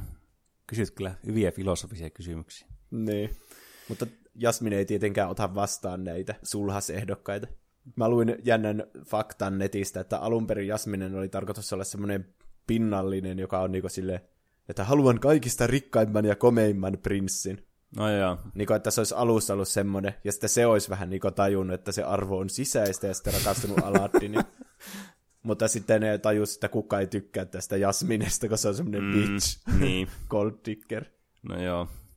Kyllä on muutenkin tuo Jasminen hahmo tuossa, niin kontekstissa, mikä se nyt on tuossa elokuvassa oikeasti, niin tekee sitä hahmosta paljon semmoisen lähestyttävämmän ja kiinnostavamman ja Niin. sen ahdingosta sitten semmoisen, että haluaa, että tähän löytyy joku ratkaisu, eikä vaan sille, että no ihan sama, ei tämän kiinnosta.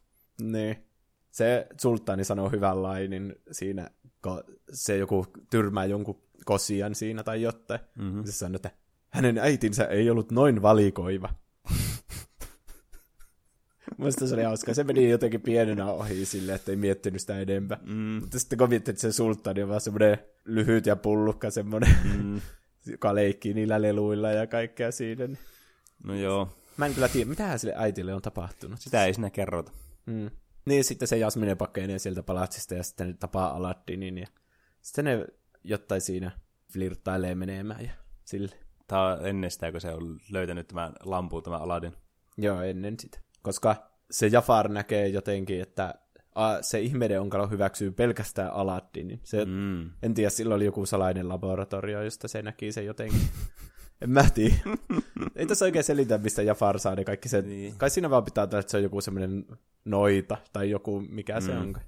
Kieltämättä vähän niin kuin kaukaa haettuja nämä jotkut yhteydet näissä, niin, että mitä pitää Niin. olla ja tapahtua ja miten, mikä kantaa näitä juonta eteenpäin kyllä. Niin. Ja muutenkin se on outo, että kuka on perustanut tämmöisen ihmeiden onkalon, jossa on ihan sikana kultaa ja tämmöinen lamppu, jossa on kolme toivetta. Niin. Ja sitten vaan yksi henkilö pääsee sinne niin. sisälle. Mi- mi- jos se on tehnyt tämän, niin miksi se haluaa, että kukaan pääsee sinne sisälle? Niin. Muuta kuin se itse. Mutta se varmaan itse ei olisi olemassa. Mutta mä alkoin, alkoin miettimään, kun siellä ihmeiden onkalossa, siis kun jos ottaa mitään tahansa muuta aarretta kuin sen lampun, Niin. niin, niin sitten se uppoaa hiekkaan se koko onkalo. Mm. Niin ehkä tässä oli ideana alun perin jotenkin, että Aladdin olisi niinku semmoinen epäahne tyyppi, joka ei haluaisi mitään muuta. Mm. Se vaan haluaa sen lampun. En mä sitten tiedä, miksi se... En mä tiedä. että sitten... Mutta kun se varas esimerkiksi siinä alussa vaan heti hukkuu sinne hiekkaan siinä. Niin. Ennen kuin se edes tekee mitään. Mutta kuitenkin se tarvitsee juuri Aladdinin. Mm. Niin, niin sitten se Jafar käskee ne vartijat pidättämään se Aladdinin siltä kadulta. Niin kuin syynä prinsessan kidnappaaminen, mutta se on niin Aivan. tekastussyy. Niin sitten Aladdin on siellä vankilassa. Niin Jafar tulee tämmöisessä niin kuin pukeutuneena tämmöiseksi se on, sillä on semmoinen kyttyrä selkä ja semmoinen, oliko sillä kalju ja parta ja kaikki. Mm. Muistako yhtään tämmöistä? Semmoiseksi vanhaksi mieheksi. Ei, Ja sitten Aladdin kysyy siltä siellä vankilassa siis ollaan nyt. Niin. Niin kysyy siltä, että kuka sinä olet? Niin sitten se vastaa sille, että olen vanki kuten sinäkin. niin kuin, ei ole yhtään epäilyttävä tyyppi. Ja sitten se tietää, että miten sieltä vankilasta voi paeta, että yhtä laattaa vaan painaa sille, burp, niin sitten se aukeaa ja sitten se päästää se Aladdinin pois ja sanoo sille, että etsitään yhdessä se lamppu, että sitten sä saat puolet siitä omaisuudesta ja sille. Aika kätevä, että löytyy vaan tuommoinen laatta, millä pääsee vaan ulos vankilasta. Vähän huonoa suunnittelua. Mutta sitten Aladdin vihdoin pääsee sinne ihmeiden onkaloon ja siellä tulee myös y- yksi mun lempihahmoista, se matto. Aa, niin joo. Se on kyllä jännä, että tämä on tosi kiinnostavaa tämmöinen hahmo tämmöisessä piirroselokuvassa, kun tämä ei niinku millään tavalla kommunikoi muuta kuin tämmöisellä niinku eleillä. Niin, kun tällä ei ole edes naamaa tai suutta mm. tai mitään. Niin. Että tämä ei edes oikein voi tehdä eleitä, mutta tämä on vaan matto. Niin, niin erittäin hyvin kyllä tehty sille, että, että lapset ja aikuisetkin ymmärtää niinku selkeästi, että mitä se niinku aina tarkoittaa näillä sen, että se liikuttaa näitä Niin. mat, maton näitä nurkkia. On ne kyllä hyvin animoinut sen, että siitä saa niinku selvää, että mikä Mm. sen tunnetila vaikka on Niin jo. milloinkin. Ja tietenkin sitten lopulta se löytää sen lampun ja jää sinne vangiksi sinne onkaloon. Ja se paljastuukin, että siellä lampun sisällä on Vesamatti Loiri. tai Robin Williams, ri- mm. riippuu vähän. Se Vesamatti Loiri-versiokin on tosi hyvä. Mm, voi kuvitella. Se on kyllä semmoinen niinku näyttelijä, joka sopii tuohon rooliin kyllä erittäin mm. hyvin. Että osaa laulaa ja Mm. improta ja sille. Mm. Niin, niin se Vesamatti Loiri, kun se teki tämän käännöksen, niin mm. se ei ollut kuullut sitä niinku Robin Williamsin versiota Mm-hmm. ollenkaan. Sille oli vaan annettu semmoinen niinku yleiskäsitys, että mikä niissä vitseissä oli ideana. Niin, niin. Ja sitten, että miltä se näyttää. Mm. Ja sitten se sai periaatteessa, ne kysyi niinku Disneyltä, että saako tämä niinku paikallista silleen, että ne vitsit vähän niinku ei suoraan käännä, vaan että tekee niistä niinku semmoisia, mikä Suomessa voisi toimia. Niin. Niin siihen kysyi jonkun erityisluvan ja sai Ai sen. joo, oho. Niin sitten se loiri siinä vaan matki niinku suomalaisjulkiksia ja omia niinku entisiä hahmoja. Tyyliin mitä lie Uuno Turhapuroja ja Nasse Setiä. Niin sillä tavalla syntyi tämä suomiduppaus. Huh. Ja Disney palkitsi tämän suomenkielisen duppauksen maailman parhaana Aladdin duppauksena. Oho. Kyllä sekin on niinku merkittävän jutun tehnyt se Vesamatti Loiri sillä hengellä myös. Siis vaikka Robin Williams yleensä niinku mm. saa kaiken krediitin, mutta... Aika, aika jännä. Mä tiedän, että Disneyllä on tämmöisiä palkintoja jokaisen elokuvaan ja niin duppauskategoriaan. Niin, en mäkään tiennyt, mutta ilmeisesti hmm. Tutkimuksissani selvisi näin. Huh. Kyllähän nämä käännetään siis varmaan jollekin sadalle kielelle. Niin, niin, siis joo, totta. Mutta niin, niin. Ihan hyvä tuommoinen kannustin. No on kyllä. Ja sitten tämä henki laulaa Ei kaveria parempaa biisin, joka on tosi hyvä. Sen biisin lopussa tulee semmoinen kyltti, jossa lukee niinku aplause. Mm. Mä mietin siinä, että onkohan kaikki taputtanut just siellä yleisössä siinä kohti. Että kun se on kuitenkin tämmöinen niinku kaikista näyttävin näistä musiikkiesityksistä mm. tässä leffassa. Niin. Niin ilmeisesti se teksti oli lisätty sen takia, koska kukaan ei alun perin taputtanut sen biisin jälkeen. Ai Mutta joo. ne animoijat niinku halus, että siinä kohti taputettaisiin. Mm. Niin sitten ne lisäsi sen kyltin ja se toimi, että sen jälkeen taputettiin aina yleisössä. Oho. Tietenkin tuo sille niin kuin sopii tuohon tavallaan hengen rooliinkin, kun se on kuitenkin tuommoinen aika meta-hahmo. Niin. Et siinä on just, sillä on just noita niinku referenssejä niinku tämmöisiin oikeisiin asioihin, näyttelyihin sun muihin. Niin, niin siinä mielessä kyllä ymmärrän, että toimii varmasti hyvin tuo. Mm. Muutenkin se jotenkin puhuttelee vähän niinku yleisöä. Mm. Tai niinku juonellisesti ilmeisesti se idea on siinä, että se vähän niinku viihdyttää itseänsä siinä Mm. mm. enemmän, kun ne hahmot ei ikinä reagoi niihin juttuihin. Niin. Niin. niin. Ne näyttää vaan aina hämmentyneiltä joka tilanteessa. Niin. Toisaalta kyllä mä varmaan itsekin olisin jos tommonen intergalaktinen niin haamu, joka on sininen ja tulee jostakin lampusta ja tekee jotakin viittauksia, mitä mä en ymmärrä, niin niin. hesi hyvin, hyvin niin kuin hämmentyneeseen tilaan. niin. Ja sitten se muuttuu kaikeksi ihme Disney-viittauksiksi, koska Pinokkioksi mm. ja näiksi julkiksiksi. Justiinsa Arnold Schwarzeneggeriksi esimerkiksi. Olisi varmaan aika hämmentävä. Ois. Tässä on yksi mun lempivitseistä, kun ne nousee siihen maton päälle, Mhm. mm-hmm. kun ne on niinku, se toivoo, että ne lähtee sieltä, mutta se kikkailee sille, että se ei ole oikea toive. Niin, niin sitten se henki alkaa matkia semmoista lentoemäntää. Ja sitten se on silleen, että varauloskaynit ovat tässä, tässä, tässä, tässä, tässä, tässä, sille ilmestyy käsiä niin joka suuntaan. Se on jotenkin hauska. Siis tää on niinku koko niinku tää hengen hahmo on kyllä niinku siis... Ei, ei, mä, ei tää elokuva olisi ilman tätä henkeä. Ja tätä on Niin. koko, koko elokuva henki. Tajusitteko? Meneekö sä muista, ei täällä ole enää ketään kuuntelijoita. Sen takia mä voin heittää näitä juttuja, kun kukaan ei enää kuuntele. Niin. Mutta siis niin kuin ihan oikeasti tämä, tämä henki niin kuin kantaa tämän koko elokuvan, mun mielestä. Niin. Et miet- mietipä tätä elokuvaa ilman tätä henkeä. Mm. Ei tässä olisi oikein mitään, mitään hauskaa. Nämä hahmot Niin, on vaan niin. tämmöisiä draamahahmoja, ja näillä Mm. on just semmoisia ärsyttäviä väärinkäsityksiä sun muita ja Niin. kaikkea. Niin. Sitten tämä yksi hahmo vaan pelleilee ja Hmm. pelleilee menemään ja rikkoo kaikki fysiikan lait. Se on Mm. jotenkin tosi mukavaa katsoa. Niin jo. Ja se on muutenkin kuitenkin tämän tarinankin kantava tämmöinen voima sitten, että mikä tämä on tämä kohde näillä Jafarilla ja sitten mitä tämä myöhemmin sitten tajuaa tämä Aladdin, oho, että se onkin tärkeä tuo henki. Tuosta sun henkipunista tuli muuten mieleen, kun katsoin YouTubesta jotain, niin olikohan se sitä jatkossa sitten Jafarin paluusta, Joo. näitä biisejä. Niin sitten siinä oli hyvä suomennos, kun se henki laulaa jotain, että mä sulle vakuutan. Niin sitten Aladdin sanoo, henkivakuutus.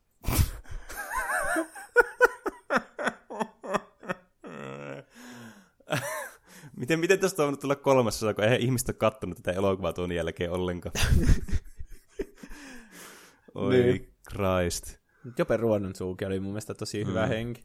No, no siis jo Peruonansuu silleen niin kuin, mä voin kuvitella, siis mä en muista näitä myöhempiä osia hirveästi tai tätä sarjaa, mutta niin mä voin kuvitella, että niin kuin tämmöisenä näyttelijänä tavallaan se, että minkä tyylinen tavallaan on niin kuin tämmöinen hahmo, mikä jo Peruonansuna voisi olla, mm. niin varmasti tosi hyvin sopii just tähän, että Vesamatti Loiri kuitenkin oli se alkuperäinen henki. Niin semmoista vähän saman tyylistä huumoria, just tämmöistä vähän absurdiakin ja Niin, ja ka- kaikkia improvisaatioita ja Niin. niin matkii kaikkia mm, muita siinä lennosta, niin Mm. sopii tosi hyvin Jope Niin. Ja Jope Ruononsuuki laulaa kuitenkin. mm, niin, se on totta. Mä oon käynyt sen keikalle. Mulla on se a- yksi albumi. Ollaanko enkeleitä toisillemme? Mä muistin, mulla oli vaan tää Dressman, tai Stressman. albumi. En muista mikä albumi on, mutta siinä oli tämä biisi. Joo. Niin, kuitenkin Aladdin toivoi itseensä prinssiksi. Mm. Ja mm. sitten tulee ehkä mun lempibiisi tästä koko leffasta, kun ne marssii sinne Akrabaan. Tällä Aa. Abu, muu, se, sen apina, Mhm. mm-hmm. muuttuu semmoiksi norsuksi ja sitten tulee tämmöinen iso paraati, Mm. jossa henki taas laulaa siinä, niin tämä Prinssi Ali-biisi. Mm. Mun mielestä tämä on tosi hyvä. Mä en muista niitä biisejä ihan hirveästi. Että tietenkin tää niinku, siis ne kaikista ikonisimmat biisit, mutta niinku, niinku nämä välissä olevat, niin monesti mulla on niinku ruukaa unohtua ne. Että ne niinku, mitä mä ajan täällä takaa on siis se, että niinku, esimerkiksi Tartsanin elokuvasta, niin nämä biisit niinku tulee heti mieleen tai jossain Leijona kuninkaassa, mutta tässä on jäänyt vähän sille, että Mm. niitä pitää vähän, se pitäisi katsoa niinku uudestaan, että tavallaan muistaa, että ah niin joo, tässä oli tämä. Niin. Honest Trailers. Ootko kattonut niitä? Joo. Niin dissasi tätä mun lempibiisiä, kun ne sanoi, että tää on se vessataukobiisi. että kun lapsia alkaa pissattaa siellä elokuvissa, niin tämän aikana voi käydä pissata. Mä otin sen loukkauksena, kun tää on hyvä biisi. Henkilökohtainen loukkaus. Henki, tajusitteko? Arvo on sisäistä. niin sitten se esittää sille Jasminille, että se on prinssi, mutta se periaatteessa tunnistaa sen oikeastaan heti. Mm. Mikä on niinku hyvä asia, koska mä oon aina miettinyt näissä elokuvissa, missä neillä on tämmöisiä niinku taianomaisia tavallaan, niinku, että ne, no vaikka tuhkimossa, missä siellä saa ne, nämä asuu ja sitten se muuttuu vähän niinku eri hahmoksi ja kukaan Niin. ei tunnista sitä. Niinpä. Niin just tämä, että niinku, come on, että se niinku, sillä on sama ääni, se on saman näköinen, Niin. sillä on samanlaiset maneerit, niin miten ei voi tunnistaa näitä hahmo- hahmoja? Kun Jafar ei tunnista Aladdinia. Vaikka viimeksi se näki Aladdinin siellä ihmeiden onkalossa, kun se lensi tällä matolla, millä se periaatteessa lentää siinä, kun se tulee prinssinäkin.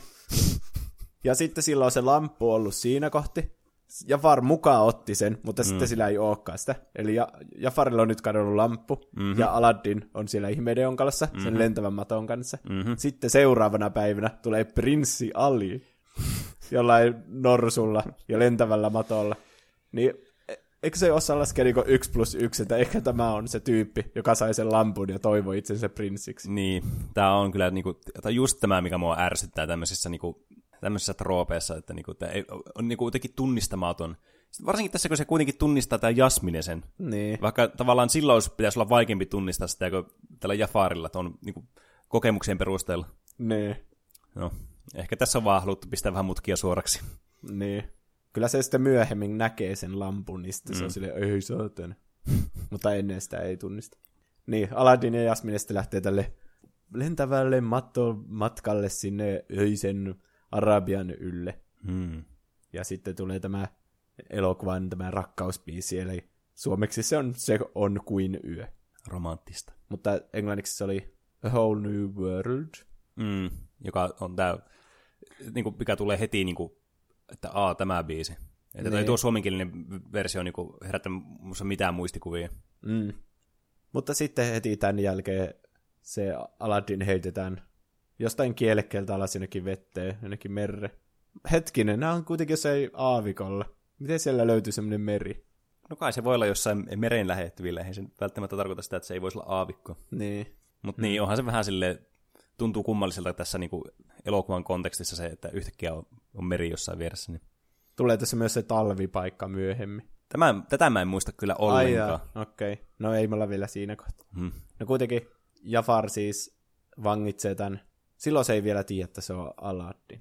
Sitten se tulee takaisin ja sitten nämä karkottaa sen Jafarin. Sitten se saa tietää, että se on Aladdin. Ja sitten se laittaa sen Jaagon, joka on se Mhm. sen papukaija. Onko se papukaija? Joku semmoinen lintu. Mm. Sillä on hampaat. Niin se voi olla oikea lintu. Mm-mm. Hy- Pointti. Niin sitten se pöllii sen lampun ja saa se itsellensä. Niin sitten se Jafar ekana toivoo itsestään sulttaanin. Mm-hmm. Mutta periaatteessa sillä muuttuu vaatteet, ja sitten, niin siinä se, olen nyt sulttaani, kumartakaa minua. Periaatteessa se tärkein voima on se henki, kun se mm. henki vaan nostaa sen, sen linnan sinne jonnekin vuorelle, ja sitten mm. laittaa ne johonkin häkkeihin tai johonkin outoihin asuihin ne muut hahmot ja jotain semmoista. Mm. Niin, siinä se karkottaa se Aladdin. Silleen niinku, en mä tiedä, se alkaa laulamaan sitä Prinssi Ali-biisiä, se Jafar. Ihan oikeasti. Mutta sillä on omat sanat, semmoiset vähän niin kuin pilaversio siitä. Mm. Sitten se ottaa sen, sen sauva, sitten lyö sitä niin kuin golfmailaa ja sitten Aladdin lentää tämmöisellä jollakin linnan tornilla mm. jonnekin kauas. Ja sitten kun sitä näytetään seuraavan kerran, niin se on ihan lumeen keskellä, jossakin tosi kaukana ilmeisesti. ilmeisesti. No niin. Mutta sitten Jafar ilmeisesti unohti, että sillä oli se lentävä matto, niin sitten se vaan tulee takaisin. Tuossa niinku, mä oon, mä oon niinku turhin kohtauksen sarja kyllä. Mm.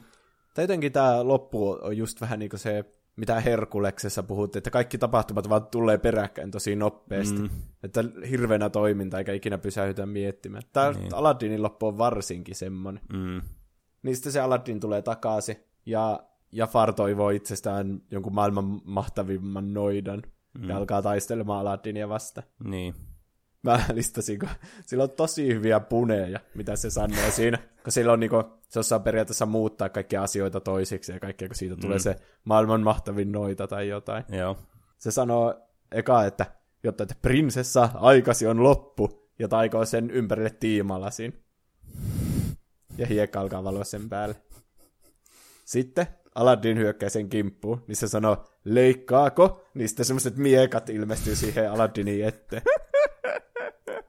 Sitten se sanoo, minä vasta lämmittelen ja puhalta niin, että ne kaikki miekat syttyy palaamaan siinä sen ympärillä. Wow. Ja se viimeistelee sen sillä, että se sanoo, et tiedäkään, kuinka käärmeissäni olen, ja muuttuu semmoiseksi jättiläiskäärmeeksi. Ja Faro kyllä paras. Oh, tää on niinku, tää, tää elokuva niinku on tämmönen punien taivas suorastaan. niin. Uhuh. niin, Jafar on kyllä tullut hulluksi. Se on yksi parhaista ehkä Disney-pahiksista, koska se on just semmoinen, että tykkään olla pahis, ha, mm. ha, ha, ha. Niin, tosi persoonallinen. Vähän niin kuin, mitä mieltä mä oon tästä niin, niin Herkuleksen pahiksesta tästä näin, niin Haadeksesta, että miten niin. Niin persoonallinen se on. Niin, tämä 90-luku oli kyllä just semmoista persoonallisten pahisten kulta-aika. Mm. Niin oli. Niin, ja sitten tietenkin Aladdin päihittää se silleen, että se sanoo, että henki on kuitenkin vielä voimakkaampi kuin sää. Niin sitten Jafar toivoo, että siitä tulisi itsestäkin henki. Ja sitten sille ilmestyy semmoinen lamppu myös, ja se jää siihen lamppuun vangiksi. Mm. Tuo on kyllä hirveän hyvä lopetus tuolle niinku tarinalle. Niin onkin. On tosi hyvä tuo loppukohta. Jotenkin sille yllättävällä tavalla, niinku, tiedätkö, niinku Deus Ex Machina tyyli. Mm, Mutta niin. se jotenkin toimii tuossa ja tulee silti yllätyksenä. Mm, niin on, siis on todella niinku hyvä semmoinen loppuratkaisu kyllä. Ja semmoinen, että tuntuu semmoiselta, niinku, että, että tuo oli niinku fiksu tapa niinku, hoitaa tämä tilanne, että se ei ollut vaan sattumaa tai tuuria. Niin, mutta yksi asia mä ärsyttää tässä, kun ne hirveänä murehtii sitä, että no niin, Aladdin ei ole oikea prinssi enää, ja mm. blää, viimeinen toive pitää käyttää siihen, että siitä tulee prinssi, että se voi naida Jasminen. Mm-hmm. Niin sitten ne hirveänä sitä ja henki on sille, ei, älkää välittäkö minun vapaudesta, kyllä minä muutan sinut prinssiksi. Mm. Mitä jos vaikka Jasmine ottaisi sen lampu ja toivoisi Aladdinista prinssin? Mm. Ja sitten Aladdin toivoi sen hengen vapaaksi. Niin. Tai silleen, onhan muitakin henkilöitä, jotka voi käyttää niitä mm. toiveita. Niin, tai sitten just, että tämä olisi käyttänyt tämän viimeisen toiveen, tai Aladdin siihen, että siitä olisi tullut tämä prinssi, ja sitten Jasmine olisi voinut toivoa sitten viimeisellä toiveella se vapaaksi se henki. Niin. Sama, sama lopputulos olisi ollut, mutta ne olisi kaksi ekstra toivetta. Niin. Ja sitten kun oli vielä se sultta, niin niillä olisi ollut vielä hirveänä toiveita niin, siis miten tuo toimii tuo, että pystytkö sä vaan antaa sen kaverille vaan se lampujalle sille moro tuossa? No kaikko Jafarkin vaan otti sen lampun, niin silläkin nollaantunee kolme toivetta. Että kun hmm. Aladdin oli käyttänyt jo kaksi, niin. Niin, niin sitten se sai uudestaan kolme toivetta. Hmm. Hmm. Mutta sitten se toivoo sen hengen vapaaksi, ja sitten se sulttaani on sille, no mä oon sulttaani, niin mä voin vaan muuttaa sen lain. Tästä lähtien prinsessa saa naida sen, kuka hänestä on sen arvoinen. Arvoinen, tajusitteko? Arvo on sisäistä myös. ja sitten tulee se Vesamatti Loiri vielä kerran siihen ruutuun ja sanoo, mm. että nyt se loppu. Ja mm. sitten tulee lopputekstit. Mm. 5 kautta 5, mun mielestä tosi hyvä. On, siis tämä on vähän semmoinen, että tässä on hirveän hyvä alku ja hirveän hyvä loppu, mutta tuo keskiosa on vähän tuommoinen heikko. Siinä keskellä on paljon semmoista semmoista, että Aladdin valehtelee ja tulee semmoisia ärsyttäviä vastoinkäymisiä, mm. niin äh, semmoiset on vähän, että miksi et sä vaan kerro sitä totuutta, mutta ehkä mm. se on osa tätä elokuvien, elokuvan teemaa, että niin. ne on kuitenkin tämmöisiä teinejä ja, niin, ja se on epävarmoja. Mm. Niin. Ja se ei vielä tiedä, että se arvo on sisäistä, ettei se oikeasti tarvitse olla Niin, prinssi. se ei ole sisäistänyt vielä sitä tietoa. Niin. Niin. niin, Aladdinista tuli kaksi jatkoossa, eli Jafarin paluu tuli mm. 94. Sitten sen jälkeen tuli se piirrossarja, joka sijoittuu näiden toisen ja kolmannen elokuvan väliin. Okei. Okay. Ja sitten Aladdin ja Varkaiden kuningas, jossa spoileri, spoilerivaroitus. Aladdinin isä tulee takaisin. Se on Varkaiden kuningas. Oho. Ja se johtaa 40 rosvoa, joka on joku toinen tarina siitä 1001 mm. yötä. Kuulostaa ainakin tutulta. Semmoinen oli Aladdin, että tuo alkuperäinen leffa on niinku tosi hyvä semmoisena kuin se on. Ja siitä ei oikein hirveästi voi muuttaa, että kaikilla asioilla on paljon merkitystä ja silleen. Ja varsinkin sillä, että kuka näyttelee henkeä. Ja, Niin, se on, se on kyllä erittäin tärkeä tuossa. niin, että pelottaa kyllä sen live action version mm. puolesta, että miten ne saa sen niinku Mm. Toteutettua. Mulla yleisesti ottaen on vähän semmoiset skeptiset olot aina ollut näihin live action versioihin näistä Disney-elokuvista. Mutta toisaalta taas se oli niin lyhyt kohtaus, että se voi ehkä vielä pistää myös sen, niin kuin, sen trailerin piikkiin myös, että se ei ehkä ollut semmoinen kuvastanut tarpeeksi hyvin sitä. Niin. Kyllä se muuten silleen näyttää kuitenkin semmoiselta ihan hyvältä. Mm. Että jotenkin uskollisempi sille alkuperäiselle lähdemateriaalille. Mm. Että nämä paikat ja henkilöt ja kaikki näyttää olevan semmoisia, mikä voisi olla oikeasti paikka, joka nimi on Akraba. Mm. Että kun Aladdin suunniteltiin vaikka Tom Cruisen mukaan. Ai jaa. Mutta sitten tässä on niinku, että ne, ne ei ole pelännyt ainakaan käyttää tuntemattomia näyttelijöitä. Mm. Niin, se on kyllä hirveän hyvä asia. Ja sitten muutenkin luo semmoista niinku uskottavuutta ja eh, kans antaa niinku tämmöiselle vähän vähemmän tunnetuille näyttelijöille kans tämmöisen mahdollisuuden olla tämmöisessä isossa niinku elokuvassa, mitä menee varmasti niinku miljoonat ihmiset menee katsomaan. Niin, joka tapauksessa, onko se Mm. hyvä tai huono. Niin. Niin, tarjoaa kyllä. kyllä paljon mahdollisuuksia. niin. No mitäs muuta oot tässä viikon aikana tehnyt? No, tuli noista elokuvista mieleen, kun semmoisestakin äsken puhuttiin, niin katsottiin tuossa viime viikolla niin tuo Bird Box, Joo, Netflixin semmoinen Mm. kauhuelokuva. Kyllä, ja oli kyllä, tästä oli hirveästi puhetta ollut netissä tästä elokuvasta, ja tietenkin mielenkiinto oli herännyt, että mistä tässä on nyt kyse. Ja ilman, että spoilaan mitään, niin täytyy kyllä sanoa, että oli, oli kyllä katsomisen arvoinen elokuva, ja pisti niinku miettimään. Niin. Ja kyllä siinä silleen pelottikin ihan mm. välillä. Joo, siis kyllä tämä niinku jännittävä elokuva kyllä on, että siitä mm. ei kyllä päässyt mihinkään. Mutta ei, ei ollut semmoinen, että liikaa niinku luottaa johonkin jumpscareihin tai muuhun, että tämä suspensio on tässä niinku se pääasia. Ja se on aina hyvä kauhuleffalle, että mm. pelottaa muutenkin kuin että silloin kun tulee jumpscare. Niin, nimenomaan. Eli niille, jotka olisi kiinnostunut tämmöistä jännittävästä elokuvasta, mutta ei tykkää sitä tämmöistä perus jumpscare-jutuista, mitä niin elokuvissa monesti on, kauhuelokuvissa, niin tässä on erittäin hyvä suositus. Ja varsinkin löytyy Netflixistä, niin aika monella on mahdollisuus käydä katsomassa, että niin kuin ihan tuosta noin vaan. Niinpä. Entäs, mitä Juuso sinulle? No me saatiin tyttökaverin kanssa Overcooked vihdoin läpi. Kaikki Aa. kentät kolmella tähdellä. Oho. Se tuntuu oikeasti saavutukselta, koska välillä oikeasti tuntuu, että ei tule mitään siitä. Mm. Tuli vaan riitoja koko ajan. Olette vieläkin yhdessä tämän peli pelaamisen jälkeen. niin. Paitsi, että me alettiin heti miettiä, että pitäisi ostaa Overcooked 2 ja aloittaa tämä koko prosessi alusta. Ehkä teidän pitäisi perustaa tämmöinen ravintola sitten. Niin, tämmöinen tosi ouvosti suunniteltu ravintola jonnekin jäälauttojen päälle ja Mm. jonnekin keinuvaan laivaan ja semmoinen, josta halkeilee välissä lattia. ja sitten tämän lisäksi mä oon vuorotellut Kingdom Heartsia mm. ja sitä Zeldaa on pelannut taas pitkästä aikaa Joo. ja Pokemonia. Mm. Kauheasti pelejä, mitä pitäisi pelata läpi. Niin. Ja näiden lisäksi mulla on vielä Red Dead Redemption ja Witcher 3 niin. kesken. Ja sitten pitää pelata myös näitä vanhoja klassikopelejä ja voi että, sitten tässä riittää aika. Niin. Ja ennen kuin meillä lähtee henki näiden meidän kiireiden ja syystä vuoksi, niin voitte myös te ehdottaa meille asioita, mikä pitää meidän kiireellisenä. Meille oli tullut Instagram Direct-viestillä toive, että puhuttaisiin Marvel-elokuvista mm. joskus. Ja se kyllä tulee tapahtumaan. Ja ihan kohta on tulossa Captain Marvel, mm. mutta viimeistään ennen sitä Endgamea. Jep. Pitää varmaan ehkä puhua jopa kaikista elokuvista ja semmoisena isoissa mm. jaksossa. Niin. Kuitenkin DC-elokuvista ollaan puhuttu, niin miksei Marvelin elokuvista. Niin. Sitten Kaitsulta tuli kommentteja edellisistä aiheista. Mm. Kesto kuuntelija. Kaitsu kommentoi tuota Red Alert 2. Se itse oli pelannut enemmän Age of Empires 2. Ö, muistan kyllä itsenkin pelaaneeni, varmaan itsekin enemmän Age of Empires 2, mutta kuitenkin paljon strategiapelejä tuli pelattua, niin tässä on kyllä yksi kans aihe, että mikä on tähtäimissä. Pitää varmaan puhua jostakin muistakin peleistä kuin strategiapeleistä, että niitä on nyt ollut mun aiheena pari otteeseen.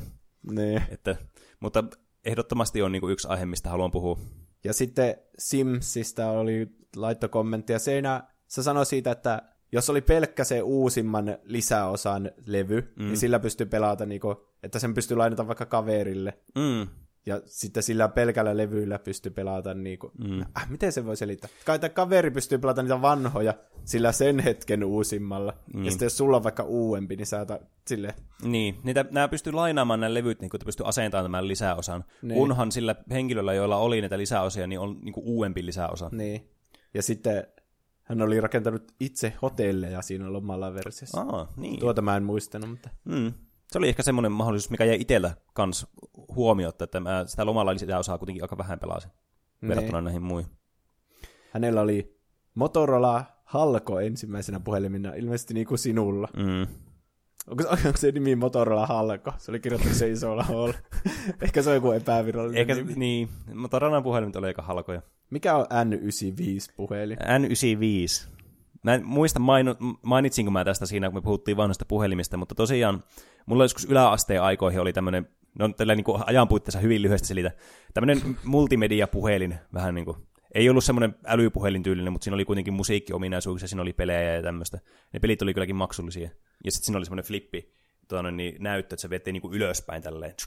Ja sitten siinä tuli alhaalle näppäimistä. Sitten tuli Okay. Vähän vaikea selittää, sillä saa aika hyviä kuvia siihen aikaan, kun Nokia monesti boostasi näillä niiden monien megapikseleiden kameroilla. Ja sitten se oli saanut siihen ihan SNES-emulaattori. Mm. Mäkin laittoin monesti känny, vanhoihin kännykäihin jotain emulaattorilta. Mä pelasin Pokemonit ehkä ekkaa kertaa jollakin kännykällä. Mm. Muista itsekin pelannut emulaattoreita puhelimella. Ja sitten mä tykkäsin siitä, että joku muukin muistaa Rock Band kitarasta sen lärpäkkeen. joka on huonoin keksintö. Onneksi mm. mä en keksinyt sitä itse. Mä, sitä mä en tarkistanut, että oliko niissä oikeasti se lärpäke. Se kuulostaa liian absurdilta. Mm. Ja sitten tuli aiheehdotuksia, jota lisätään listoille, että käydään myöhemmin läpi. Ainakin mä voin luvata, että ensi jaksossa mä otan jonkun ehdotetun aiheen, mm. kun nyt en ottanut. Niin. Mä voisin tehdä saman, niin ehkä ensi jaksossa on tämmöisiä tuttuja, että voitte vähän miettiä, että mitä sillä saattaa olla mahdollisesti. Ja jos itse haluat lähettää meille kommentteja, kysymyksiä, aiheehdotuksia, mm. niin se onnistuu vaikka... Ö, sähköpostiosoitteeseen, eli tuplahyppy at gmail.com. Ja sitten meidän Instagram-tiliä voi seurata, se on nimellä tuplahyppy. Ja sitten sieltä voi laittaa niitä Instagram Direct-viestiä. Mm. Jos haluaa vaikka lähettää lyhyesti jonkun kiva aiheehdotuksen mm. tai jonkun, niin se on helppo tapa. Jep. Mainitkaa sitten te näissä viesteissä, että jos haluatte, että teidän nimi tai nimimerkki mainitaan sitten, kun me luetaan näitä, että me kuitenkin luetaan näitä myös anonyymisti, niin sitten jos haluatte vähän semmoista omaa spicea siihen, niin se on myös mahdollista. Joo, kyllä. Ei aleta paljastamaan liikaa ihmisistä ja ilman niiden, vastoin niiden tahtoa, Mm. niin sanotusti. Mutta ilmeisesti ihmiset on tykännyt meidän podcastista Mm. Näiden kommenttien perusteella. Kiitos, kun olette kuunnellut tähän asti. Mm. Muistakaa suositella kavereille, tämä on helppo ja ilmainen kuunnella kaikkialla. Jep. Ja laittakaa ihmeessä viestiä. Kuten olette huomannut, niin me kyllä luetaan niitä tässä. Ja, mutta sitten pitemmittä puheita, ettei mene liian pitkäksi taas tämä jakso. niin näillä puheilla se sitten ensi viikkoon. Hei hei, Se on loppu nyt. henki lähti. Olen henki hieverissä. Milloin tää loppuu?